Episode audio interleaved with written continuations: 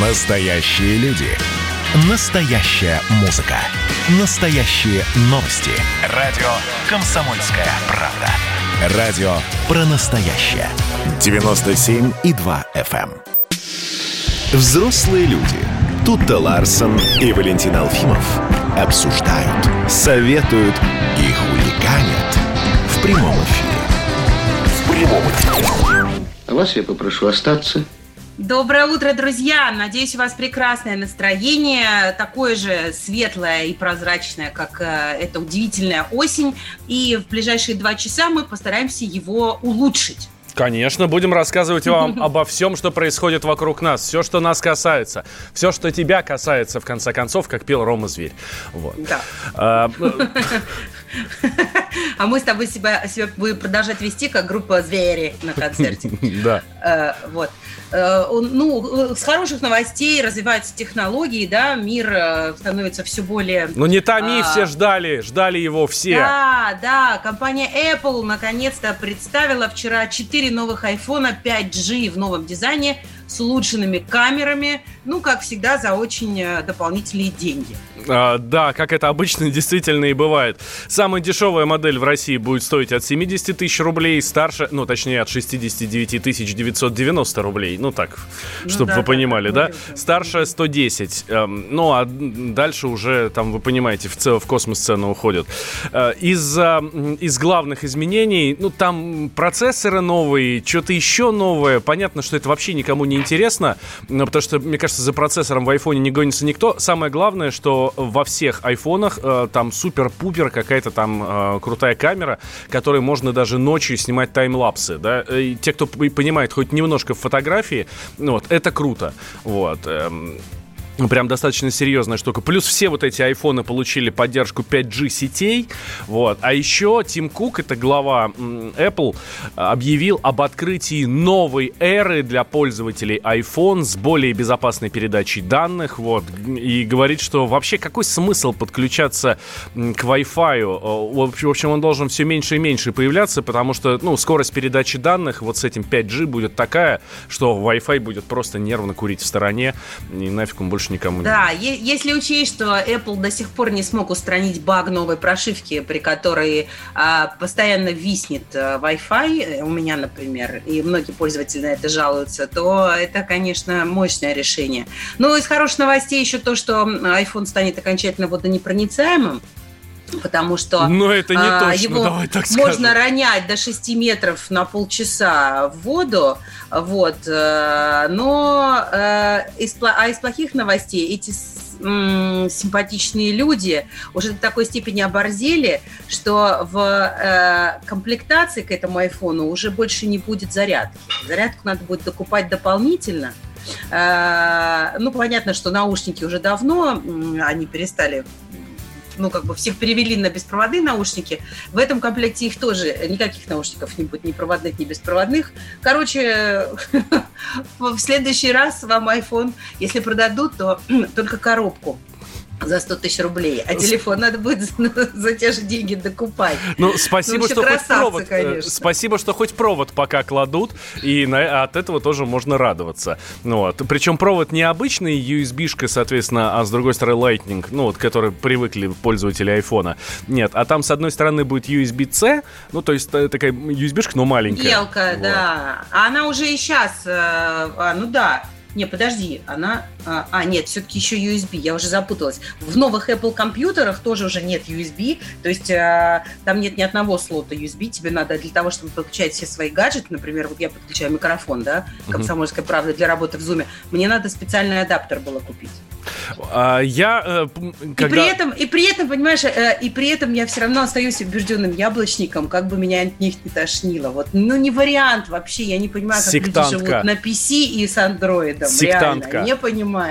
Ну ладно. В общем, смотрите, э, когда появятся вот эти самые, э, когда появятся эти самые айфоны, самый первый, эм, самый первый будет так. Я у меня убежала эта информация. Самый первый будет мини, да, как я поняла, а Нет, самый первый будет просто iPhone 12. Предзаказ стартует 21 октября, старт продаж с 23 октября. Вот этот мини, про который ты говоришь, э, э, он, он будет чуть поменьше, чем обычный. И его, кстати, называют уже самый маленький 5G смартфон.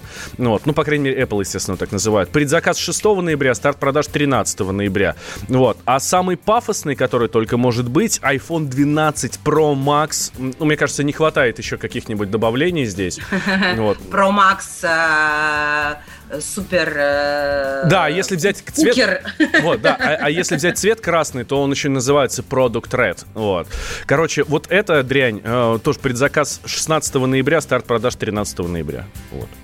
Ну, в общем, люди, ничего особенного не произошло. Э, как много шуму. Э, э, ну, если вас э, очень уж принципиально волнует качество фото, фото и видео, то, возможно, в этом есть смысл. Но тратить на это деньги. Но точно не стоит ради этого идти в микрокредитные организации и брать кредит на новый iPhone. Я лично со своим старым вполне довольна, еще годик с ним точно похожу. Да, ну, знаете, владельцы 11 айфонов, вы теперь, ну, скажем так, не самые пафосные ребята. Радио «Комсомольская правда». Так, давайте... Да, пора перейти к пафосным ребятам, да, к тяжелой О, артиллерии. Да, да, да, да. Э, это мы сейчас про Светлану Тихановскую. Смотрите, она э, тут накануне объявила э, Александру Лукашенко ультиматум. Да не просто какой-то ультиматум. Она считает себя глазом народа. Вот. Она объявила народный ультиматум. Она требует выполнить три э, главных услов... э, три главных условия, да, ну, в общем, должно быть выполнено три главных требования через две недели. Mm. Лукашенко должен уйти Насилие на улицах должно полностью остановиться, а все политзаключенные должны быть освобождены. Вот. И говорит, она у себя там заявляет в телеграм-канале, если до 25 октября наши требования не будут выполнены, вся страна мирно выйдет на улицы с народным ультиматумом, и 26 октября начнется национальная забастовка всех предприятий, блокировка всех дорог, обвал продаж в государственных магазинах. Вот. Даже интересно, э, конечно, не хочется ставить никаких социальных экспериментов, моментов, но реально интересно, а, насколько это заявление вообще имеет под собой какую-то реальную поддержку народа Беларуси. И посмотреть бы, конечно, ну, то есть э, блефует Светлана Тихановская или реально возможно такая массовая перемена настроения, ну, не настроения, а вот э, такая активизация а, протестных настроений в Беларуси. У нас на связи наш политический обозреватель Владимир Варсобин. Володя, доброе утро. Доброе утро. Слушай, ва-банк идет, получается, Тихановская и люди, которые за ней стоят? Ну, слово «ва-банк» предполагает, что они сильно чем-то рискуют, но в этом случае они почти ничем не рискуют, и имеется в виду оппозиция.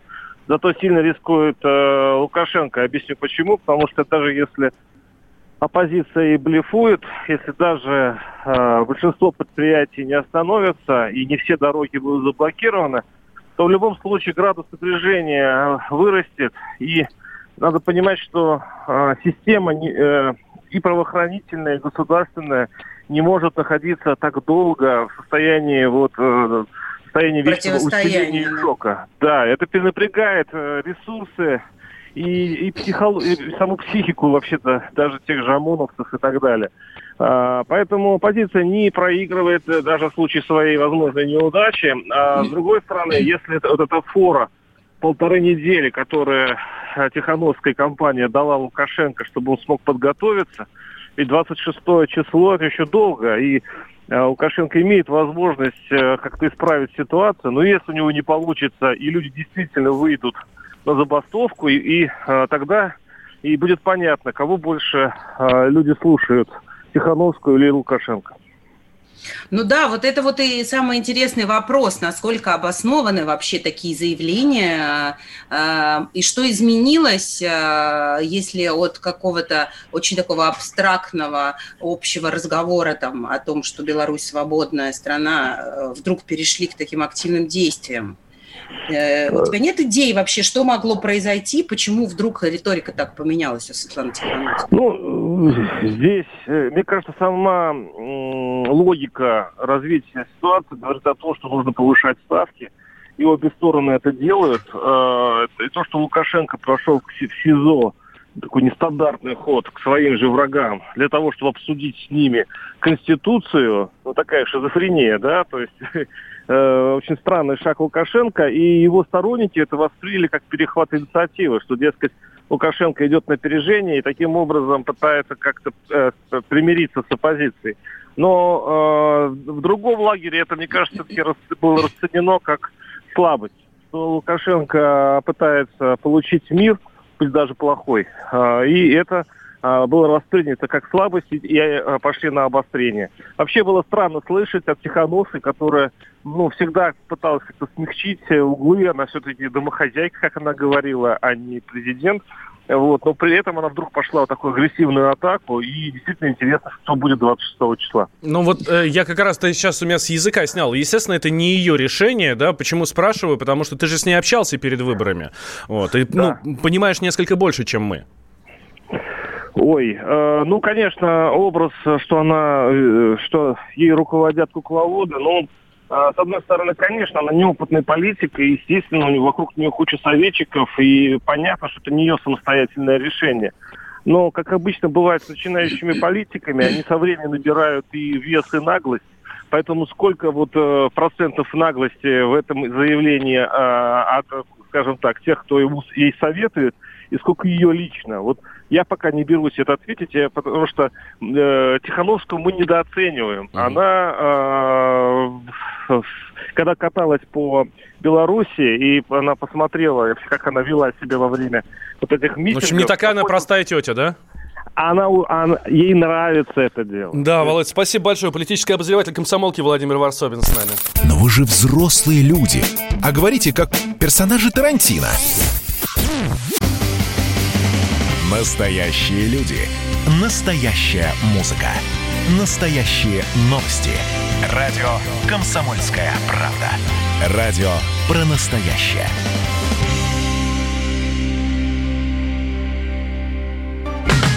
Взрослые люди. Взрослые люди. Тут-то Ларсон и Валентин Алфимов обсуждают, советуют и хуликанят в прямом эфире. Да, нам тут уж не до хулиганства. Вон тут Светлана Тихановская ультиматум, народный ультиматум выдвинула Александру Лукашенко в Беларуси. Говорит, через 13 дней должно быть выполнено три условия. Лукашенко должен уйти, насилие на улицах должно полностью остановиться, и все политзаключенные должны быть освобождены. А если нет, то стачка, причем такая, ну, на, по всей стране. Глобальная. Да, люди выйдут на улицу, перекрытие дорог, обвал продаж государственных, государственных магазинах и все такое. Но вот действительно, политологи многие уверены, что, ну, все, идут в банк Вот, а, Володя Варсобин, наш политический обозреватель, вот он что говорит. А, на самом деле все это дело спровоцировал Лукашенко. Ну, в хорошем смысле спровоцировал. Он просто сделал шаг раньше, и вот в выходные, мы помним с вами, да, он поехал в СИЗО к оппозиционерам, разговаривать с ними, договариваться о Конституции и не только о Конституции. Там у них а, был разговор. Так вот, а, что касается Тихановской, то ну, ее руководители и она сама, давайте вот так будем говорить, мы не, не, не уверены там на 100%, что ей там кто-то руководит, хотя мне кажется, это настолько очевидно, что дальше уже некуда совершенно. Вот.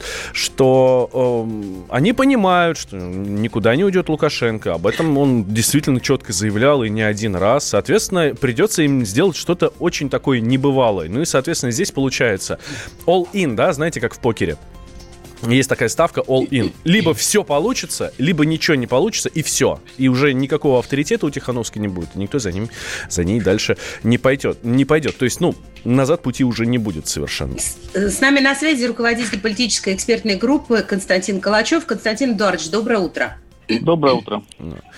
Скажите, а как вы думаете, может быть, действительно э, имело бы смысл не, не ездить в СИЗО, а взять да и выпустить всех из СИЗО, какую-нибудь амнистию по случаю нового президентского срока объявить и, ну, просто перехватить инициативу не, не, до, еще до того, как Тихановская стала это требовать? Ну, а Лукашенко тоже делает ошибки, и, собственно говоря, конечно, после встречи Лукашенко с оппозицией, нужно было их не в баню вести, а потом возвращать в СИЗО, а отпускать. А, Конечно. Двух человек, кстати, отпустили, но вообще-то стоило отпустить а, а, всех. А, то же самое могу сказать по поводу прошедшего марша пенсионеров. Разгонять старушек с помощью силовиков, э, с помощью водометов э, и шумовых гранат, это тоже э, не здорово, потому что это радикализует процесс и поднимает градус протестных настроений. Так вот, протест радикализует местами сам Лукашенко. Я думаю, что диалог с оппозицией был бы вполне разумным, если бы оппозиция оказалась на свободе, э, э, какие-то козыри можно было бы э, из рук противников Лукашенко выбить. Но Лукашенко считает, что только завинчивание гаек может помочь ему в этой ситуации. Какое развитие событий будет дальше? В ближайшие две недели нам чего ждать? Ну, понятно, что э, Тихановский сейчас поднимает ставки и настаивает на отставке Лукашенко, освобождении политзаключенных и прекращении насилия силовиков на улицах – Э, вот, э, угрожая народным э, ультиматумом, на, на исполнение которого власть получили от нее 13 дней. Она действительно подняла ставки, но проблема в том, что Беларусь не Польша. То, что когда-то сработало в Польше в Дня солидарности, скорее всего, не сработает в Беларуси. И, и я думаю, что, конечно, протестная активность будет продолжаться. И, собственно говоря, э, былую популярность Лукашенко уже не вернуть, и э, прежнего отношения э, не будет, но полагаю, что он все-таки удержится. А вот э, все эти обещания Тихановской, э, насколько, с вашей точки зрения, они э, ну, могут быть поддержаны в реальности? Насколько они выполнимы? Да. Нет, ну, многие, на самом деле, э, э, протестное настроение, протестные действия – это две большие разницы. То есть можно поддерживать э, эти требования, но э, думая о том, что нужно как-то жить, э, э, как-то зарабатывать, чем-то кормить детей. Понимаете, призывы один раз выйти на улицу – это одна история, а призыв уйти на бессрочную забастовку – это уже совсем другая история. То есть люди готовы протестовать, но не в ущерб своим семьям, не в ущерб своим детям. И вот самая сложная и самая трудноисполнимая часть в предложениях Тихановской – это Э, всеобщая забастовка, потому что, ну, понятно, э, с одной стороны, может быть, Лукашенко действительно надоело, а с другой стороны, э, жертвовать жизненным уровнем желающих немного. Слушайте, ну была уже всеобщая забастовка, она провалилась, даже не начавшись, по сути. Там вышли полтора человека, и все. Ну, не полтора, а на самом деле, все-таки давайте будем честными, приходя Лукашенко ездить на крупные предприятия, где ему свистели, гудели и так далее. То есть, собственно говоря, а, а, другое дело, что... Ну ладно, ну, ни, а, ни одно предприятие остановлено даже не было. были предприятия, которые были остановлены, но спорить с вами сейчас об этом не хочу. Дело в том, что на сегодняшний день вопрос, кто больше ошибок э, сделать, власть или оппозиция. И как я уже сказал, понимаете, одно дело разгон молодежи, другое дело, скажем, разгон, разгон бабушек. И, собственно говоря, в какой-то момент, в какой-то момент Э, на смену силовым действиям должны были прийти какие-то иные, более осмысленные, э, понятные большинству действия. Да, речь идет о переменах конституционных, речь идет о новых выборах, но пока все это очень неопределенно. Кстати, насчет Тихановской, о которой сказали, что ее управляют. Управляет ее собственный муж, видимо, который во время встречи с Лукашенко и позвонил и сказал, будь жестче. А, что касается забастовки, то Э, э, понимаете, э, для того, чтобы протест горизонтальный, вот, который, так сказать, сам развивающийся, стал, стал действительно массовым, нужны триггеры и лидеры. Вот, собственно говоря, триггеры создает сама власть. Угу. Да, а есть ли лидеры? Вот вопрос. Реальные есть лидеры, лидеры да? да? это еще один, один вопрос, потому что на, на эту тему много споров. Меня убеждали э, не так давно э, сторонники э, протестующих, что лидеры не нужны. Но э, на самом деле э, э, лидеры нужны даже для того, чтобы в конце концов э, э, попытаться организовать э, помощь э, тем, кто, скажем, в наибольшей степени может пострадать от всеобщей забастовки, да, там сбор средств, распределение средств, это все большая организационная работа. То есть кидать лозунги это половина дела. И вот здесь как раз возникает э, серьезная проблема с организацией. Константин Эдуардович, вы сказали, что сейчас надо смотреть, кто больше ошибок наделает. А кто больше наделает ошибок? Кто умнее? Какая страна? Ну, э, э, я вам честно скажу, э, Лукашенко, конечно, э, не перестает э, удивлять, потому что некоторые действия, ну вот как, как вы относитесь к тому, что э, после круглого стола представители оппозиции повезли в баню, а потом в СИЗО? Ну, знаете, мои белорусские френды э, по этому поводу, э, э, мягко говоря, э, недоумевали. То есть тут на самом деле действительно, ведь э, либо нужно было после круглого стола выпускать, вот, ну уж точно не в баню вести, потому что это как-то выглядит уже э, запредельно. Э, похоже самое... на издевательство, да. Да, похоже на издевательство. То же самое, я говорю, с э, маршем пенсионеров. То есть в какой-то момент, э, какой-то момент нужно все-таки ну, э, понимать, что насилие, применяемое в отношении крепких молодых людей и в отношении э, пенсионеров, это разные вещи, воспринимается общество по-разному. То есть, собственно говоря, Лукашенко нужно э, э, было как-то ситуацию перезагрузить, он пока ее не перезагрузил. Да. Спасибо большое, Константин Эдуардович. Константин Калачев, руководитель политической экспертной группы, был с нами на связи. Ну что ж, нас ждут горячие ближайшие две недели. Горячие, Будем внимательно интересные. следить за всеми событиями Беларуси да. и подробно вам об этом рассказывать у нас на Радио КП. Самое главное, чего мы хотим, Стут и Ларсен, я думаю, что не только мы, мы хотим мира. Мира в Беларуси и не только в Беларуси. Георгий Бофт. Политолог журналист, магистр Колумбийского университета, обладатель премии «Золотое перо России» и ведущий радио «Комсомольская правда». Авторскую программу Георгия Георгиевича «Бофт знает». Слушайте каждый четверг в 17.00 по московскому времени. А что такое деньги по сравнению с большой геополитикой? Мы денег тут не считаем. Взрослые люди. Взрослые люди. Тут-то Ларсон и Валентин Алфимов обсуждают, советуют и хуликанят в прямом эфире.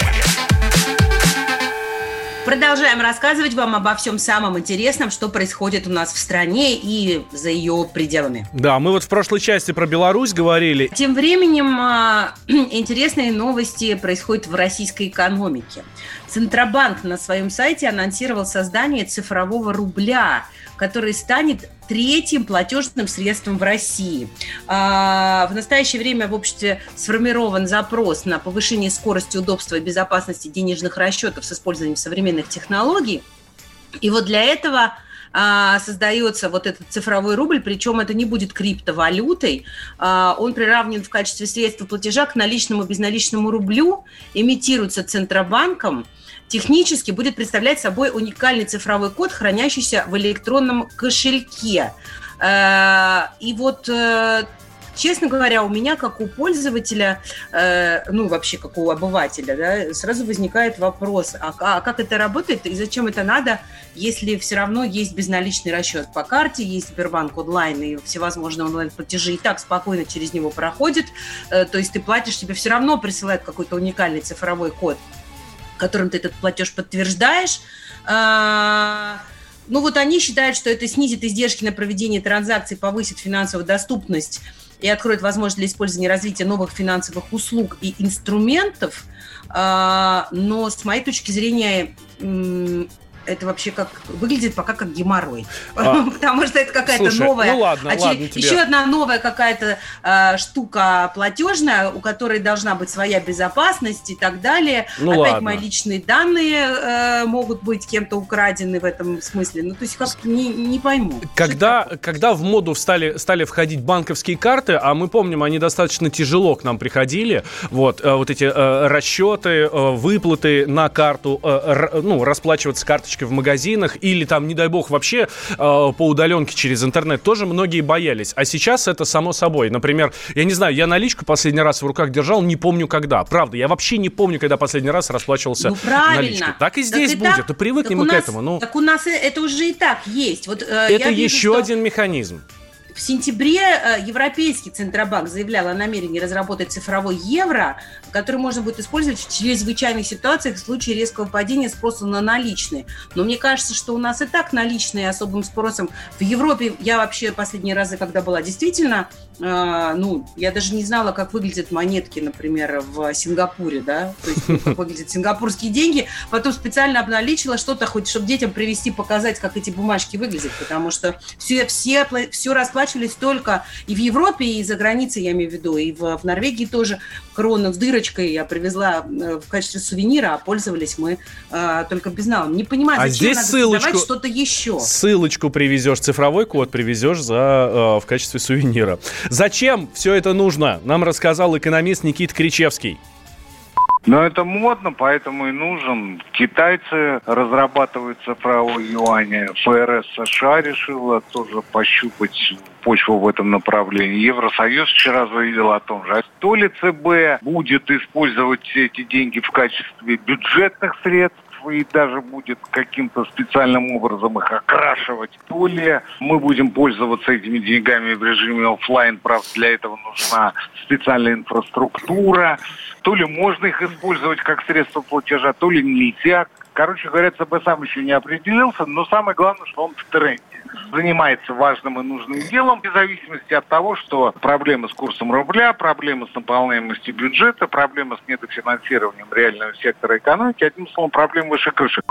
Ну, в общем, как всегда, саркастичный комментарий доктора экономических наук профессора Никиты Кричевского. Кстати, его программу слушайте сегодня в 17 часов по московскому времени, и про а, вот этот цифровой рубль абсолютно точно а, будет. А, с нами на связи генеральный директор Digital Partners Consulting, член экспертного совета Госдумы по законодательному обеспечению развития финансовых технологий Петр Дворянкин. Петр, здравствуйте.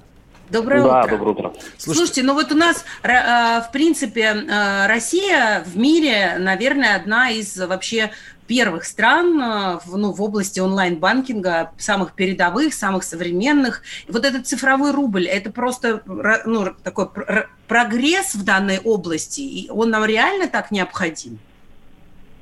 Ну, вы знаете, на самом деле, вот пока там Центробанк, да, нас, в общем, ну, в данном случае приятно удивил своими взглядами на будущее. А, я как раз буквально недавно комментировал для японского издания, что Россия, в общем-то, отстает, потому что японцы, они уже официально решили изучать вопрос, а, соответственно, внедрения цифровой валюты у себя. А Китай, он уже выпустил первые цифровые юани, да, и, соответственно, там где-то ими с госслужащими расплачивается, тестируют в четырех своих регионах. То есть в данном случае мы действительно там хорошо там, в, там, в авангарде, там, например, онлайн-банкинга находимся, но что касается э, да, там, цифровых активов, криптовалюты или вот, соответственно, цифрового валюты центральных банков, мы пока, в общем-то, как бы сильно сзади. И, в общем-то, то, что а, а, они сказали, что они об этом думают, но это уже немножко так, это уже, поздно, уже, в общем-то, такие первые эшелоны ушли. И, то есть, в принципе, если мы хотим как-то вот в университете пущено, то надо это сделать активно, активнее.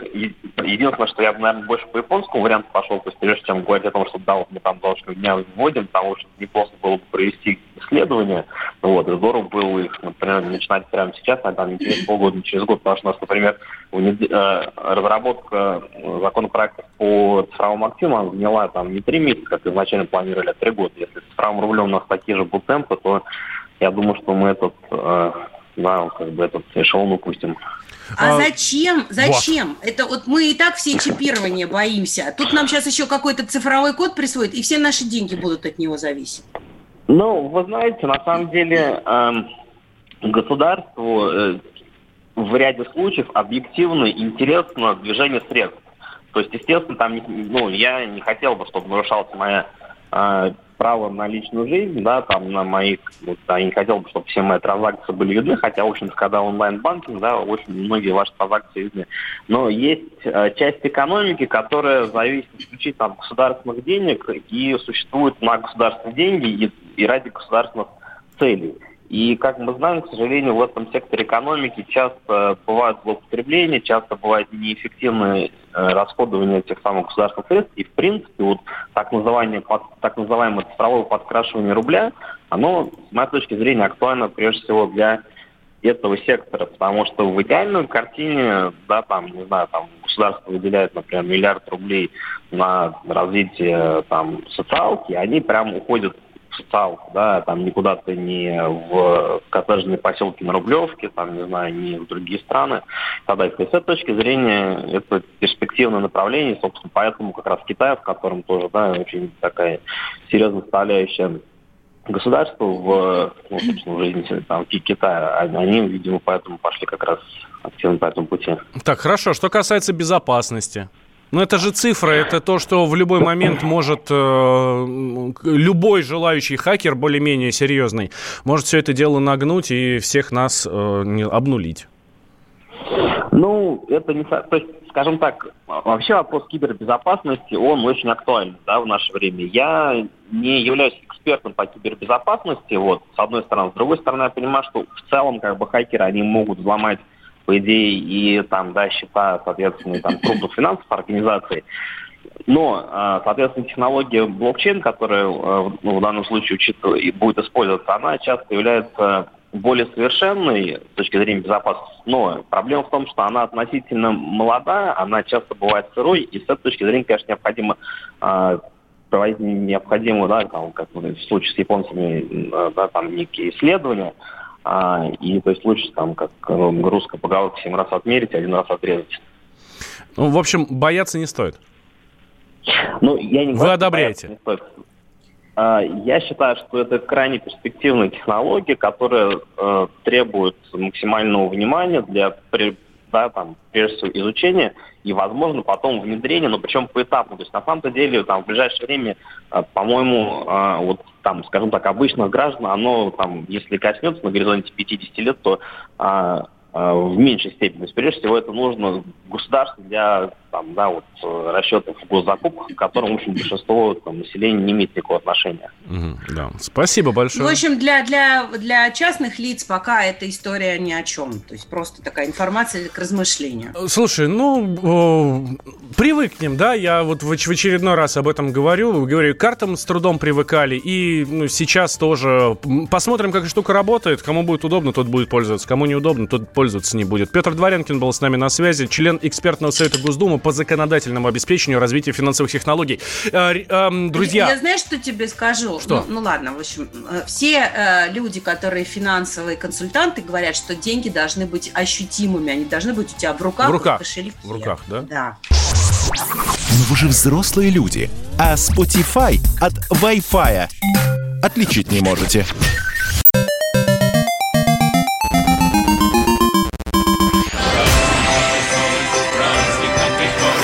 Видишь суслика? Нет. И я не вижу. А он есть. Нам есть что вспомнить. Рассказываем свои истории в программе «Дежавю». Я, Михаил Антонов, жду вас каждые выходные в 11 часов вечера по Москве. I'll be back. Взрослые люди. Взрослые люди. Тут-то Ларсон и Валентин Алфимов обсуждают, советуют и хуликанят в прямом эфире. Так, друзья, важная информация с МКС. Буквально на вот минуту назад э, стартовал э, корабль «Союз МС-17». Все успешно. Следим мы. Э, во-первых, э, Роскосмос ведет трансляцию, э, прямую трансляцию и у себя на сайте, и даже на Останкинской башне транслируют э, эту штуку, показывают, э, как ракета уходит в космос. Там э, экипаж длительной экспедиции МКС-64. Вот, все хорошо. 98 секунд прошло с момента старта смотрю на картинку, все уходит, все, э, все отлично. Сейчас даже первая ступень будет отваливаться, ну, в смысле отстреливаться, отстегиваться. Ну, в общем, вы понимаете, да? Вот. Э, все в порядке. Высота уже 5000 метров. Э, ну, в общем, все хорошо, мы следим за ними. А, да, на, там на, на борту два наших космонавта и да. американский астронавт Астро... Американская астронавтка. Да, так. и все, первая ступень отошла, все в порядке, э, собственно, летят дальше уважаемые товарищи космонавты. Совсем скоро, уже в 11, там после 11 часов они уже должны пристыковаться к, к МКС. Видите, сейчас вообще, ну, мне кажется, на работу дольше ехать, чем до мкс лететь на этом. В общем, желаем им удачи, здоровья, чтобы у них все было хорошо и сделали абсолютно все, что планировали в этой самой экспедиции. Так, а переходим к нашему, к нашему много уважаемому, да, товарищ полковнику. Говорит полковник. Нет вопроса, на который не знает ответа Виктор Баранец. Да, Здравствуйте, Виктор Николаевич. Доброе утро. Доброе утро, доброе утро. Вот смотрите, Виктор Николаевич, вот буквально минуту, да, три минуты назад э, с э, Байконура было запущено, э, был запущен очередной корабль «Союз МС-17» с ракет-носителем «Союз-2-1А». А читаю новости и смотрю, что космическое агентство Великобритании и НАСА подписали соглашение об освоении Луны. Ага. Все, хотят, хотят быстрее нас там оказаться, да? Вы знаете, дорогие друзья, я уже давно слежу и э, э, встречал даже более смешные американские документы. А у Конгресса была попытка издать закон о приватизации США всего космического пространства, всех тех космических тел, которые там э, есть. Эти попытки американо-британские, они уже много-много раз делаются, и, естественно, прежде всего, космические страны смотрят на них, дорогие друзья, как э, как на э, смешные. И если такой закон и будет принят, то рамки его действия будут ограничивать и только американским или только британским законодательством. России на эти законы, извините меня, наплевать.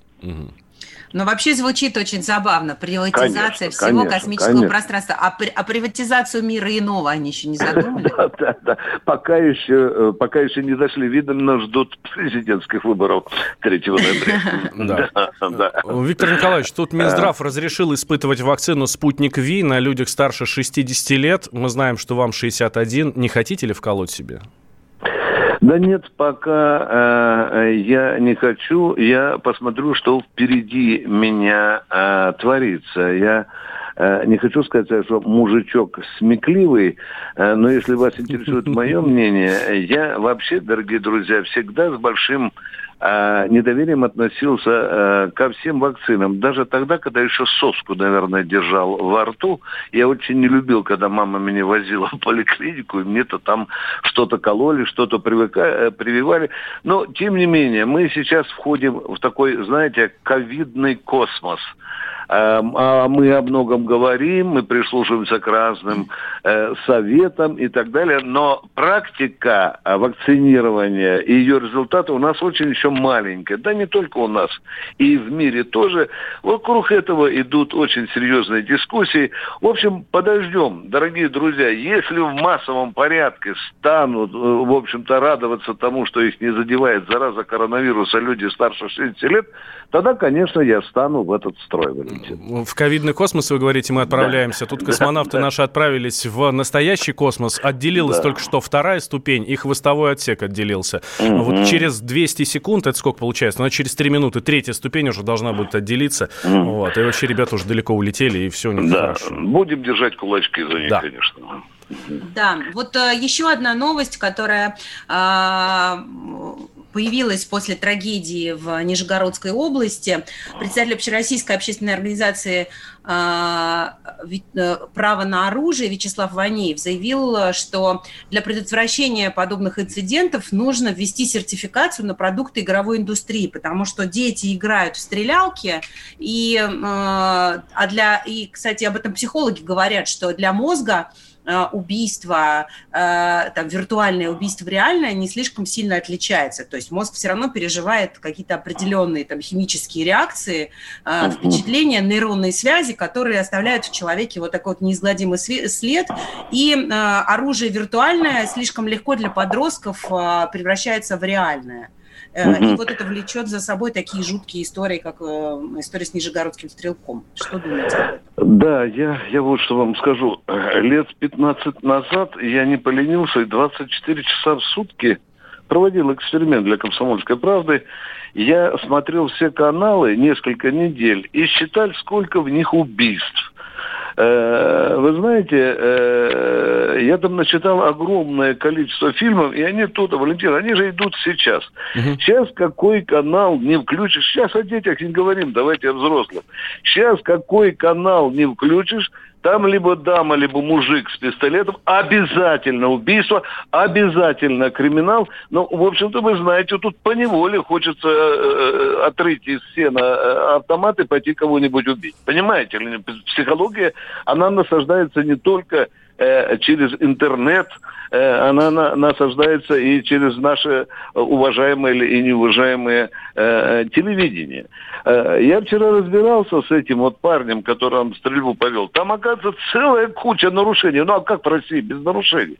Там, оказывается, Следственный комитет там тонну нарушений вывел вот в этой цепочке от этого пацана э, до оружия, до патронов и, и так далее. Да, дорогие друзья, я считаю, и тоже у меня есть мое личное мнение, что идет очень страшная и пока мало изученная милитаризация психологии э, Его Величества российских граждан. Начиная от тех, которые смотрят телевизор рядом с мамкиной титькой голой, да, и заканчивая уже седыми, седыми, седыми людьми. Это чрезвычайно опасно. Государство, конечно, тут должно что-то делать. Но вот оно пока, э, похоже, мало чего делает и мало обращает внимание на эту важнейшую сферу вообще Э, я бы сказал, психологического здоровья общества. Ну ладно, будем надеяться, ну, то есть, что... То есть деструктивные игры – это не самое Нет, страшное, да? да? Ну, вы знаете, э, тут одно. Но если мальчишка в шестом классе садится и только лишь стреляет, стреляет с утра до вечера, это убивает, ведь понимаете, рано или поздно в его сознании э, разрушится барьер, и он потеряет разницу между стрелялкой, которая на э, его э, экране компьютера, и между той стрелялкой, которая у него окажется в руках. Вот такого какого-то 18-летнего пацана, который там э, стрелял по автобусу. Да. да, Виктор Николаевич, спасибо большое. Виктор Баранец, наш военный обозреватель, наш полковник был с нами на связи. А третья ступень и корабль отделились э, в космосе. Все хорошо у наших космонавтов летят. Да.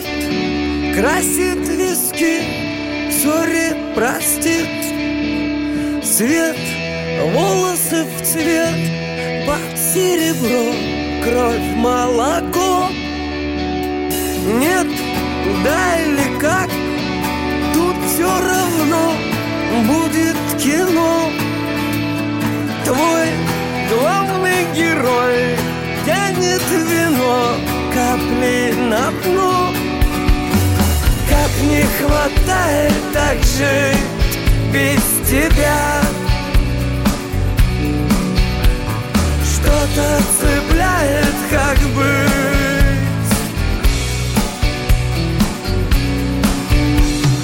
Как не хватает так жить без тебя. Что-то цепляет, как быть